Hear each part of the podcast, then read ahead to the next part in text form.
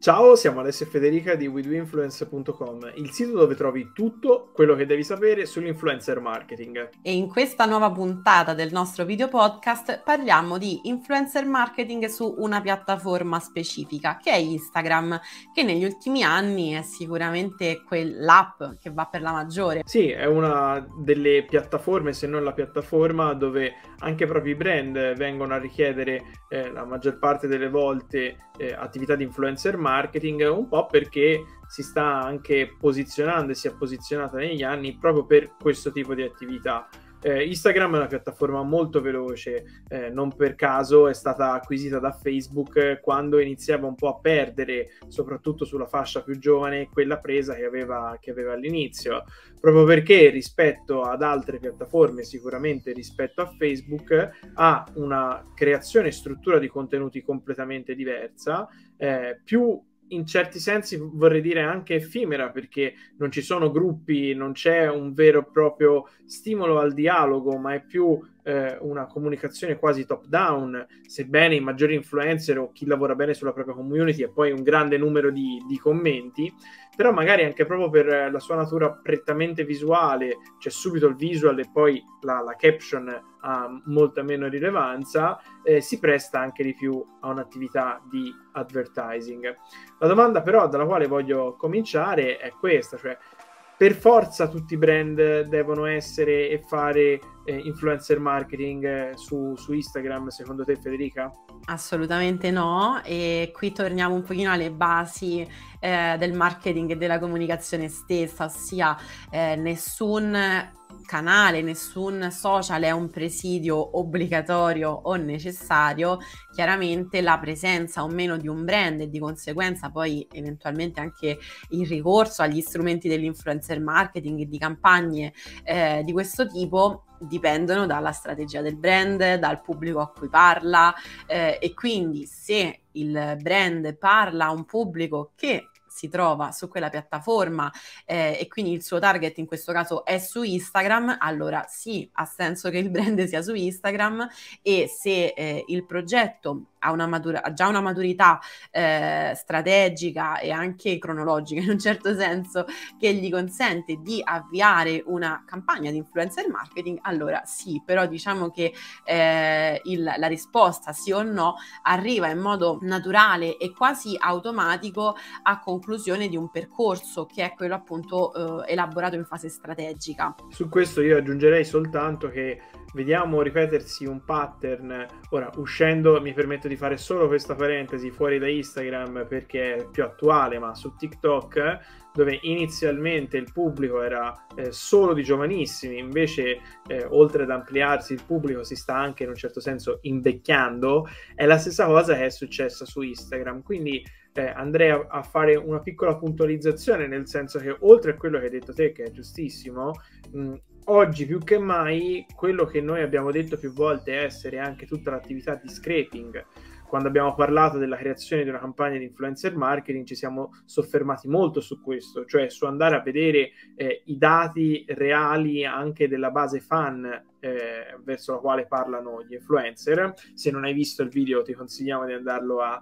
a, a riprendere, ma tornando a noi appunto oltre che calarsi su eh, il mezzo e il modo di comunicare della piattaforma, andando a vedere proprio eh, l'influencer eh, verso quale pubblico parla, oggi bisogna fare anche un po' delle micro distinzioni, perché è possibile che all'interno di una piattaforma convivano più diverse demografiche, più diverse età, più diverse culture e che sia a quel punto l'influencer la vera, la vera discriminante. E ti dico questo perché, eh, come mi è capitato altre volte di citare l'esempio della pagina sportiva di karateka.it, eh, noi ad esempio abbiamo 10 anni di differenza tra le persone che ci seguono su Facebook, che per adesso per noi ancora funziona, eh, e eh, su Instagram proprio. E questo ha ribaltato completamente il nostro piano editoriale, quindi per eh, venire dietro al discorso che dicevi tu del piano marketing e se ha senso o meno parlare ancora prima che con chi su una piattaforma, eh, essere molto attenti alle persone che seguono non solo quell'influencer o quella pagina, ma quell'influencer e quella pagina su quella piattaforma deve essere un altro carattere che porta a indicare o meno eh, la, la, possibilità o mh, l'utilità, ecco ancora meglio, di fare una campagna su, su, Instagram. Tu che per anni comunque hai pubblicato e pubblichi ancora contenuti sulla piattaforma, eh, ci faresti un po' un excursus di quelle che sono le possibilità comunicative in termini di tipologie di contenuto che troviamo su Instagram? Sì, allora vediamo un po' insieme, cerchiamo di ripercorrere le, le fasi evolutive di Instagram, ora andando un pochino a braccio e sperando di non eh, dimenticare nulla. Innanzitutto, eh, come sappiamo, Instagram nasce come social fotografico, quindi rispetto anche a quello che dicevi tu prima, mentre Facebook aveva una dimensione anche più testuale, eh, Instagram fin dall'inizio eh, si basa su una dimensione comunicazione visual, tant'è che appunto poi in ambito di strategia veniva usato ancora oggi, ma con delle, diciamo, delle variazioni importanti per fare visual branding, quindi tutto quello che poi è l'immagine eh, nella comunicazione del, del brand o del personal brand, ma eh, si va appunto da questa dimensione un po' più eh, strutturata al semplice utente che lo utilizza per condividere le foto della vacanza, della giornata o del proprio gatto e così così via. Eh, quindi questo è il, um, il, modo in cui nasce Instagram. Poi nel corso degli anni ci sono state delle evoluzioni sul tipo di contenuto che si poteva pubblicare. Sono stati introdotti video eh, in, una prima, in una primissima fase come contenuto di 60 secondi sul feed, non c'era il GTV, non c'erano i reel, quindi piano piano dalla foto si passa alla possibilità di fare anche un brevissimo contenuto video. Poi nel corso degli anni ci sono state delle evoluzioni anche nei formati delle foto, quindi dal semplice eh, formato quadrato al formato landscape o al formato portrait. Poi per rispondere un pochino anche alla concorrenza, anzi senza un pochino, per rispondere in modo deciso alla concorrenza di Snapchat, nascono le stories e quello è stato un grande momento di svolta eh, di Instagram quando, eh, se non sbaglio, Instagram provò ad acquisire Snapchat. Sì, sì eh, Sono andati da loro e gli hanno detto volete mi sembra un miliardo? No, ok, esatto. allora le facciamo noi. Le facciamo noi, che questa è la, è la, modalità con cui lavora poi appunto Instagram ancora oggi. Eh, Snapchat, perlomeno in Italia, non se ne parla più molto, Instagram invece è diventato eh, diciamo uno strumento conosciuto quasi più per le stories ormai che per il formato eh, statico del contenuto nel feed. Poi come dicevamo eh, ci sono state delle evoluzioni, quindi sono state introdotte le IGTV per andare andare a riprendere quello che è il formato YouTube, quindi un sì, video lungo. Che oggi eh, stanno dava, spegnendo. Esatto, che ti dava la possibilità di creare mh, una sorta di canale all'interno del tuo profilo Instagram. Poi sono arrivati i formati carosello eh, e per arrivare poi a oggi con la contrapposizione tra quello che è Instagram e TikTok. Quindi questo l'abbiamo già detto in altre eh, puntate del nostro video podcast, ma eh, diciamo oggi TikTok è un po' eh, il social social che detta le regole della, della comunicazione e, e, in questo aspetto Instagram non ha potuto fare l'offerta di acquisizione a TikTok probabilmente, ma eh, il, la reazione, l'approccio è stata esattamente la stessa che con Snapchat e quindi ok facciamoci la guerra, ti copio il formato, ti copio eh, la piattaforma in sostanza sì, e sì. quindi Instagram che una volta ai bei tempi era un social fotografico, oggi è diventato un social video che eh, riprende in tutto e per tutto TikTok, che d'altra parte ho visto che ha introdotto le stories, quindi anche qui c'è un continuo poi rimpallarsi formati, contenuti e oggi quindi siamo di fronte a, questa, a questo monopolio del contenuto video, quindi di fatto Instagram è diventato un social che contempla ancora vari formati, quindi abbiamo la semplice foto, il semplice video, abbiamo i caroselli di foto, i caroselli di foto e video, abbiamo le stories, abbiamo i reel, abbiamo le dirette, eh, ma di fatto tutto il mondo della comunicazione e dei social spinge sempre di più verso il formato video, quindi questo è un po' il momento storico in cui ci troviamo. Sì, da, da parte mia, anche se non... Eh non ho una vera soluzione. Penso che ci sia un, sostanziale appiattimento di quelle che sono le funzioni eh, dei vari social, nel senso, cioè con appiattimento intendo che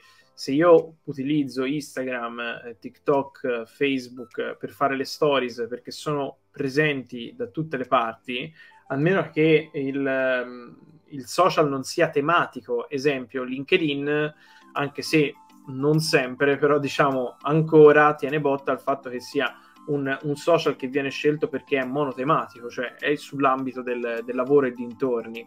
allora lì eh, è utile ampliare sempre di più l'arsenale dei contenuti, anche se LinkedIn ha provato a mettere le stories, ma poi le, come le ha messe le ha tolte, perché non è che siccome ci sono nuovi formati vadano bene per tutte le audience, ma al di là di questo non è forse tanto importante tanto distintivo il formato quanto l'argomento, no? Dall'altra parte di, cioè, dispiace quasi non avere più eh, delle piattaforme che effettivamente sono uniche per un qualcosa, Sebbene dall'altra parte capisco ovviamente eh, a Instagram gliene frega ben poco di rimanere distintivo per il reparto fotografico quando la maggior parte del pubblico vuole le stories, faccio per dire, no? Quindi ovviamente capisco a, a livello commerciale eh, questa necessità. Si va forse un pochino a perdere quella bellezza, se vogliamo, di avere comunicatori di vario tipo, perché alla fine vedo anche che da quando hanno aperto i reel su Instagram, tanti TikToker hanno, cioè, prendono i TikTok che fanno su TikTok e li mettono su Instagram perché essendo la logica quella, l'idea quella, tutto uguale, non, non c'è nemmeno più questo sforzo che si dovrebbe un po' fare di rifare il contenuto per adattarlo alla piattaforma, dico almeno, no? E quindi questo magari un pochino professionalmente mi viene da dire sarebbe più interessante poter fare effettivamente delle campagne su piattaforme che sono essenzialmente diverse. Parlando di Instagram, eh, ho, ti ho fatto questa domanda proprio perché eh, il, il, contenuto comunque si vincola anche un po' a messaggio, cioè ovviamente se io voglio fare il tour dell'azienda lo posso fare anche con un reel, ovviamente non, non sarà mai approfondito come un video YouTube, faccio per dire, no? Eh, uno youtuber che seguo, che tra l'altro anche lui è un'agenzia di influencer marketing, che è Marcello Ascani. Eh, lui è molto forte su questo, c'è anche su YouTube a far vedere le attività, è andato dentro Diesel, dentro Start Impact e altre cose, ma dall'altra parte, cioè, su Instagram non è che poi fai il reel con il riassunto del video, può fare delle stories per preannunciare il lavoro e quindi questo per dire che innanzitutto quando andiamo a vedere i vari profili come si verticalizzano anche sui contenuti, perché ora magari ne parleremo, ma ci sono dei profili che utilizzano pressoché una tipologia di contenuto e diventano distintivi per quello, ma eh, possono essere, Instagram può essere utilizzato non solo come strategia nativa, ma anche di rilancio eventualmente eh, di altri contenuti fatti su altre piattaforme. Eh, su questo, appunto, direi, direi, di spostarci un attimo per parlare ancora meglio di quelle che sono le possibilità che offre Instagram sulla verticalità dei profili. Tu, ad esempio, Federica, hai un profilo dove produci, eh, scusami, pubblichi eh, solo una tipologia di contenuto o è piuttosto variopinto da questo punto di vista? Sì, ti confermo che è piuttosto variopinto eh, perché appunto io utilizzo ancora la foto singola, eh, utilizzo il carosello, faccio, cerco di fare quanti più reel possibili, ehm, quindi ecco sì, le stories chiaramente, cerco un pochino di sfruttare tutte le varie possibilità offerte dalla piattaforma per veicolare contenuti di tipo differente, magari insomma dipende poi da, da quello che è poi chiaramente il, il contenuto stesso al di là del, del formato. E questo lo trovo importante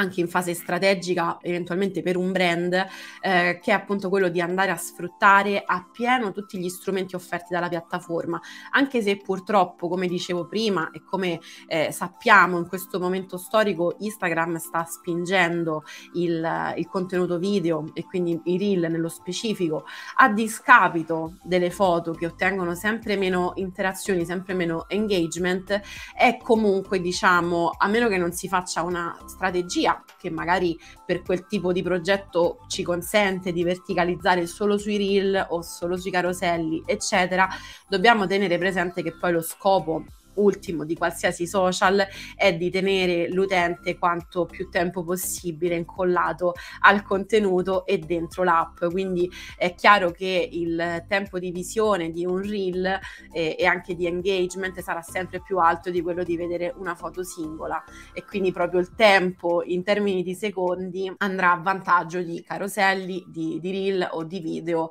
che intrattengono maggiormente l'utente. Su questo è proprio una logica matematica certo. che chiaramente effettivamente eh, l'algoritmo registra e quindi tenderà a dare agli utenti i contenuti che li, che li tengono maggiormente incollati sulla piattaforma. E quindi ahimè temo che poi la, diciamo, la logica delle foto sarà sempre più eh, in perdita rispetto al formato video, però ehm, diciamo che ogni contenuto risponde anche a delle logiche diverse. Se non ci fermiamo solo a, diciamo, a questa logica di rincorrere l'algoritmo in modo forsennato, io credo nel valore ancora di tutte le varie tipologie di contenuto, perché se ci sono, insomma, è, è bene conoscere lo strumento che si utilizza e volgerlo poi a proprio favore. Vorrei appunto chiudere questa puntata con le ultime due considerazioni, direi quasi prettamente tecniche, nel senso che eh, su ciò che hai detto eh, ci sono due ma, a mio avviso. Il primo è che siccome l'influencer marketing punta comunque ad arrivare a un pubblico eh, in target, ma il più ampio possibile,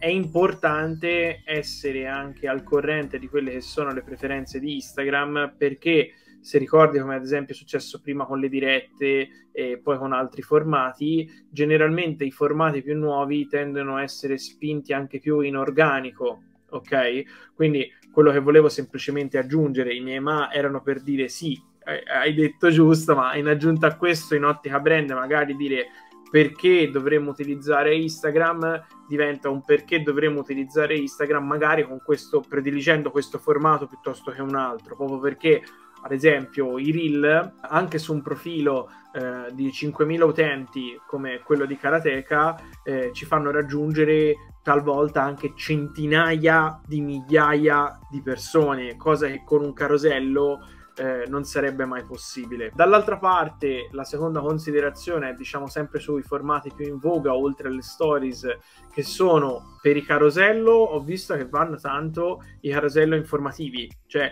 oggi si usano tanto quei, quei caroselli che magari sono delle mini guide allora hanno un grande pop perché diventa un contenuto utile. Sostanzialmente è come avere un, un articolo di blog eh, mm-hmm. sul, su, su, Instagram. E ovviamente i reel che abbiamo, che abbiamo citato prima. Sono altrettanto d'accordo con te ed è una politica che portiamo avanti anche noi, quella sul fregarsene a volte dell'algoritmo per posizionare il eh, proprio marchio nel senso che sebbene noi con eh, i reel probabilmente cresceremmo a 10 volte a velocità 10 no, però 5 sì, di quella che facciamo adesso, pubblicando ogni giorno un reel di una parte atletica. Ci teniamo tantissimo su Karateka su Instagram a continuare a fare quei contenuti informativi puramente di karate, con un, una serie di foto che rappresentano quello che c'è scritto in caption, eh, ma appunto, ripeto, fregandocene se fanno 100, 50, 200, 300, 400 reazioni, perché lì ne va poi della visione completa del progetto e del profilo. Perché a quel punto sei utilizzi il reel per portare pubblico interessato, infatti poi aumentano anche le interazioni sugli altri contenuti. Ma il tuo forte, il tuo core deve essere quello per cui siamo nati, cioè parlare e divulgare il karate, se no alla fine diventa solo un approcciarsi alle mode e tanto per il brand quanto per l'influencer, insomma, trovare il giusto connubio è importante. Ultimissima cosa, apriamoci all'advertising, perché specialmente su contenuti branded è importante anche affiancare una parte di advertising ai propri contenuti perché altrimenti è difficile, specialmente se noi lavoriamo più sulla qualità piuttosto che sull'algoritmo, magari far vedere un bel lavoro a tante persone interessate. Sì, su questo che hai detto Ale aggiungo due, anch'io due considerazioni. Una è che ehm, ciascun contenuto risponde al proprio obiettivo, quindi quello che eh, facciamo poi come marketer in fase strategica è proprio proprio questo, cioè aiutare il brand a elaborare una strategia che non risponda solo all'immediatezza del contenuto che va di moda in quel momento, ma appunto eh, conoscere la piattaforma, conoscere lo strumento che utilizziamo e ehm, dare ad ogni tipologia di formato e di contenuto il suo obiettivo. Eh, l'altro, l'altro aspetto che volevo semplicemente ricordare a chi ci ascolta o ci guarda è che abbiamo creato un contenuto proprio sui contenuti virali, quindi con tutti tutti i pro e i contro di che cosa significa andare virali, ne abbiamo parlato soprattutto rispetto a Instagram e a TikTok, quindi che cosa comporta e perché non sempre è una cosa positiva, quindi quello che noi su Karateka potremmo scegliere di fare solo reel, ma non lo facciamo. Perché? Certo. Perché non sempre andare virali è qualcosa di, di positivo da perseguire. Quindi rimandiamo sicuramente a questo video per chi volesse poi approfondire l'argomento. E se siete arrivati fino a questo punto vi ringraziamo per essere stati con noi, vi ricordiamo sempre che se ci volete suggerire un argomento, eh, dare un feedback o qualsiasi altra cosa potete farlo scrivendoci nei commenti oppure mandando un'email a widoinfluence.gmail.com o ancora, visto che è super attivo, il nostro di canale Instagram, abbiamo parlato di tutti perché che di noi, di noi. Eh, che è eh, ci trovate con eh, lo user di We Do Influence e in fondo eh, l'underscore, però insomma se già scrivete We Do Influence siamo i primi che sicuramente usciamo, usciamo fuori. Eh, quindi eh, vi ringrazio ancora e ci eh, vediamo, ci sentiamo a una prossima puntata del nostro video podcast. Ciao! Ciao!